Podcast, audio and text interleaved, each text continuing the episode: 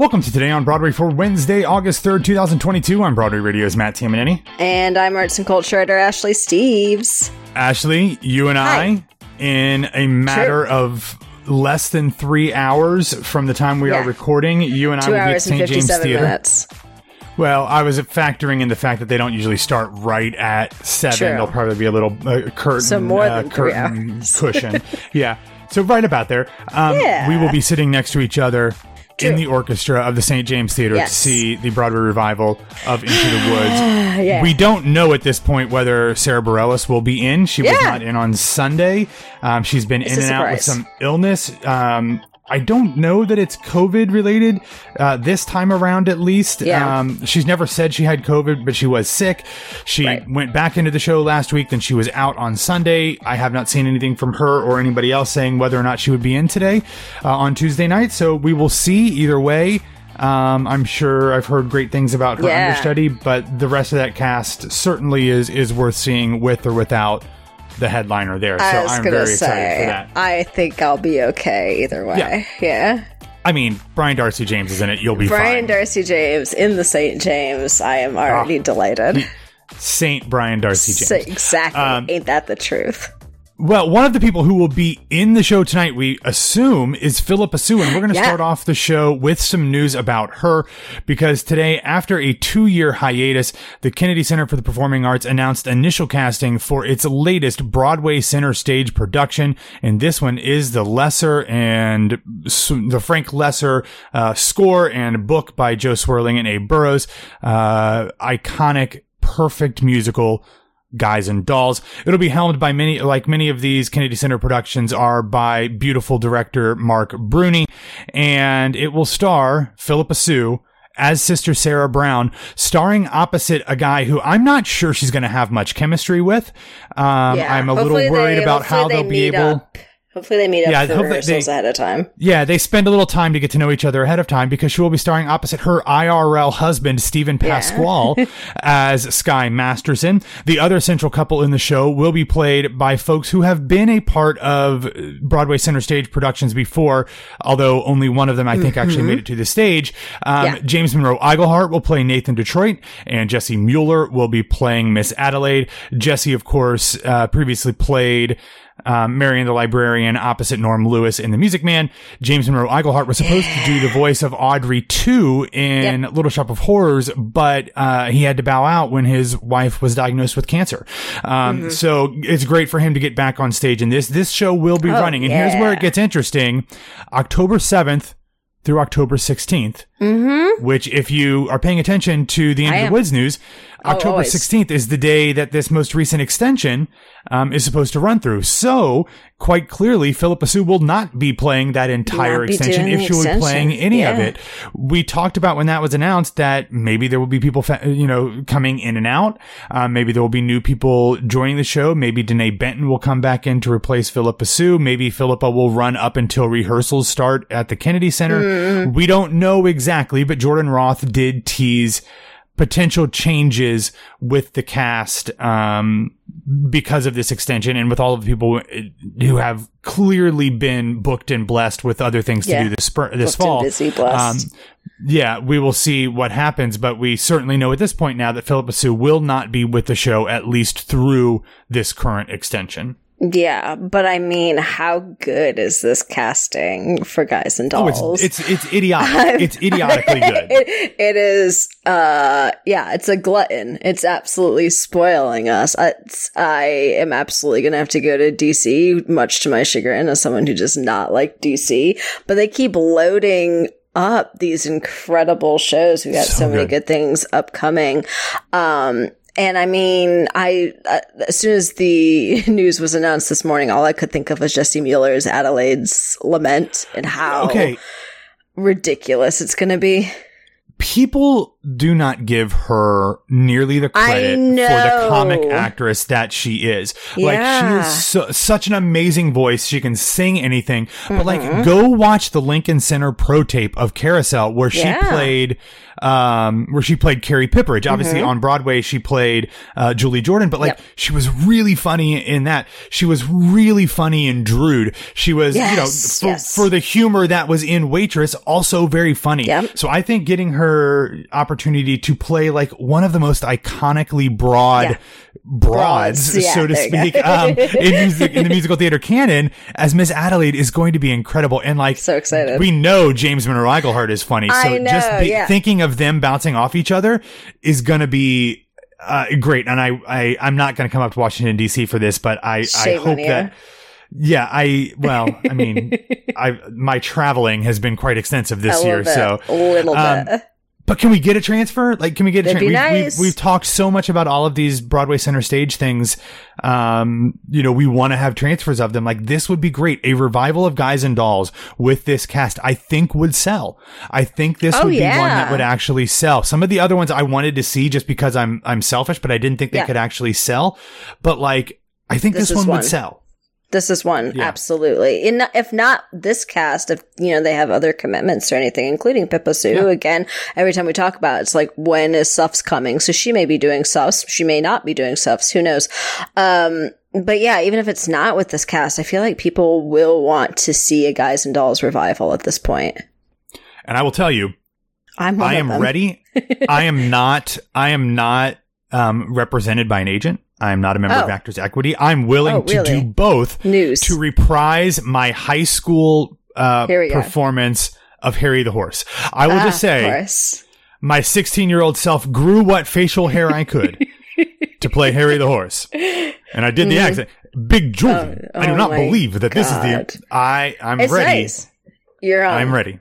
You're I on. can You're grow more hair now on my face, not so much on the head. Um, but I think that could be quite gonna say, interesting if Harry the horse is bald. Yeah. There you go.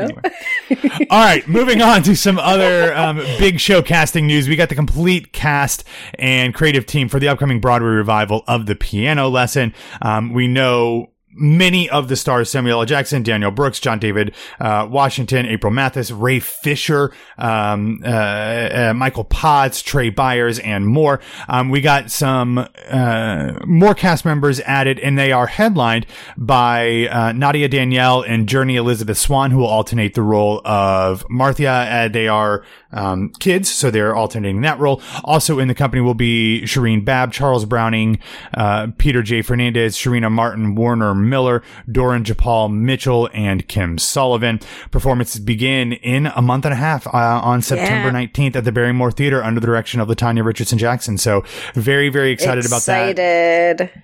That is one that I will have to see. It will be on the top of my list for my next trip, which I More guess is in this. Yeah, it's going to be in December um, for reasons that Mm. I've alluded to in the past that have to do with things happening downtown um, and involve a certain Wizarding World veteran.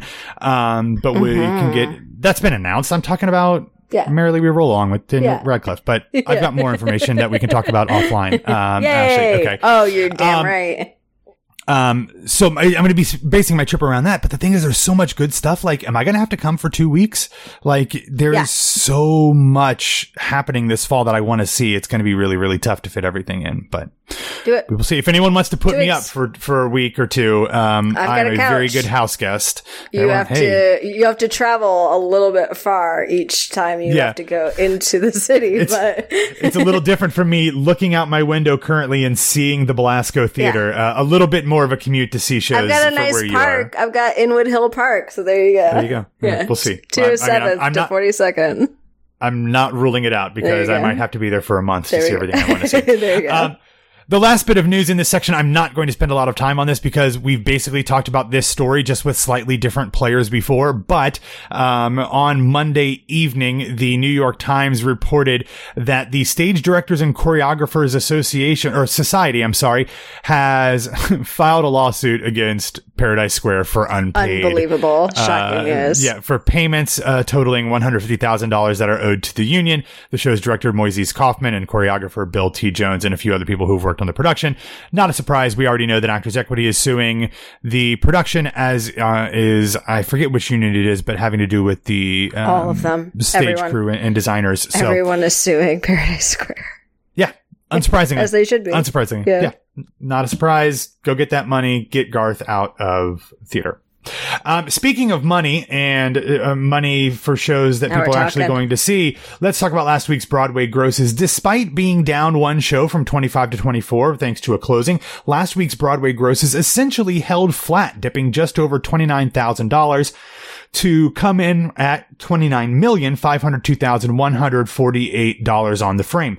Capacity did decline by a whole 210 people week over week, but the average ticket price rose by 58 whole cents to come in at $131.90. Somewhat surprisingly, for only the second time since its opening week on Broadway, The Music Man did not gross over $3 million in a week that saw Hugh Jackman not come down with COVID. Now, of course, don't feel bad for them as the show still brought in oh, $2,940,192. It was followed by Hamilton at two point two five million, The Lion King at two point one seven, Into the Woods at one point nine four, and Wicked at a slightly lower rounded up 1.94 million.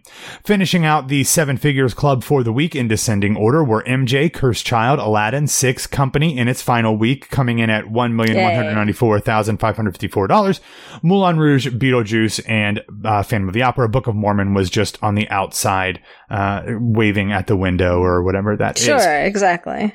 Yeah, mixing my uh, musical All of them, problematic yeah. problematic musical metaphors there. Exactly. Um, the Kite Runner continues to bring up the rear, however, but it did nicely pick up nearly sixty nine thousand dollars following its opening week to come in at exactly three hundred forty six thousand five hundred buckaroos. Next on the list at five hundred seventeen k was POTUS, then Chicago, then Mr. Saturday Night, and then in fifth place was Come From Away, which I am seeing this afternoon, the matinee on Wednesday. From there, there was more than a $145,000 gap between fifth place Come From Away and sixth place A Strange Loop. A Strange Loop did a fairly solid $743,000 last week, which even though that's six from the bottom, um, I feel like that's pretty good for a show with the you know, the very difficult description to explain what it is. Um, while Company saw a healthy bump for its final week, Funny Girl was unable to capitalize on Beanie Feldstein's final run in the show, dropping over 34K to come in at 765,000. $670. Ashley, I will be very interested to see if there's any noticeable change in the grosses when Julie Benko takes over for the next month before Yeah, Lea Michele comes in. Obviously, it's the time of year when tourism is slowing down. I mean, not, Yeah.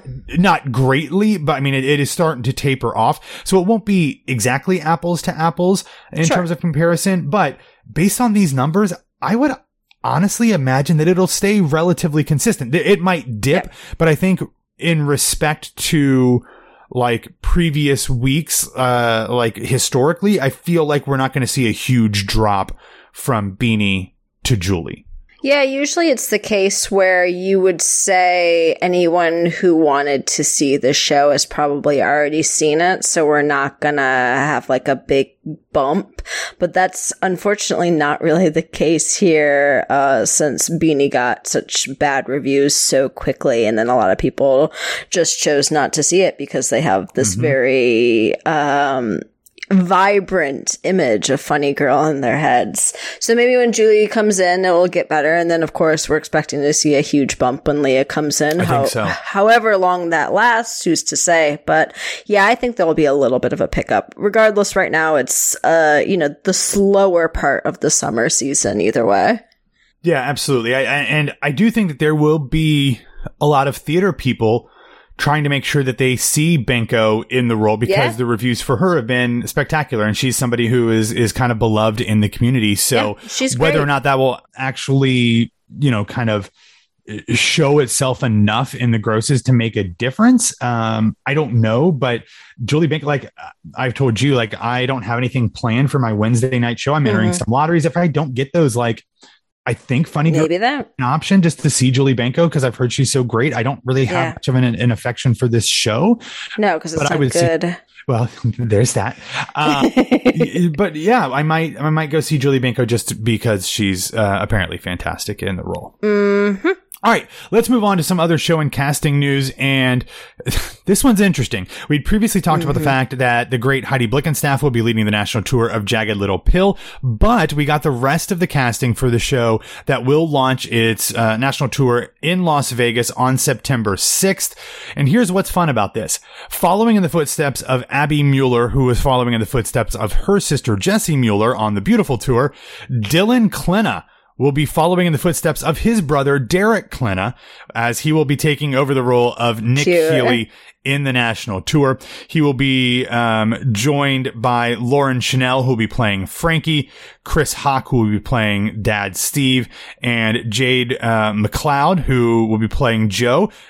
I think they've kind of learned their lesson in terms of some of the problems that they had with casting the role of Joe on Broadway because Jade, Jade does use they, them pronouns. So even though that you can argue whether or not Joe as a character is gender non-binary, and they have certainly um, they've certainly they've argued, argued that yeah. on, they've argued on both sides they, of that. Yeah. Um, Jade, the performer playing that part on tour, is um, at least gender non-conforming, good. so uh, good for them, and yeah. and I mean that as I guess the performer, but also like good for the cat, uh, the company making sure not to have another unforced error like they did multiple times on Broadway. I mean, it would it would take a lot for them to make the same mistake again, but I would not put it past them. Nope. So yeah, good nope. for them, I guess. Not at all. Um, all right, let's stay out of town. And this one is actually happening in Los Angeles, and it is the world premiere of a show that I don't think I've heard of before, but it has a really, really fantastic cast.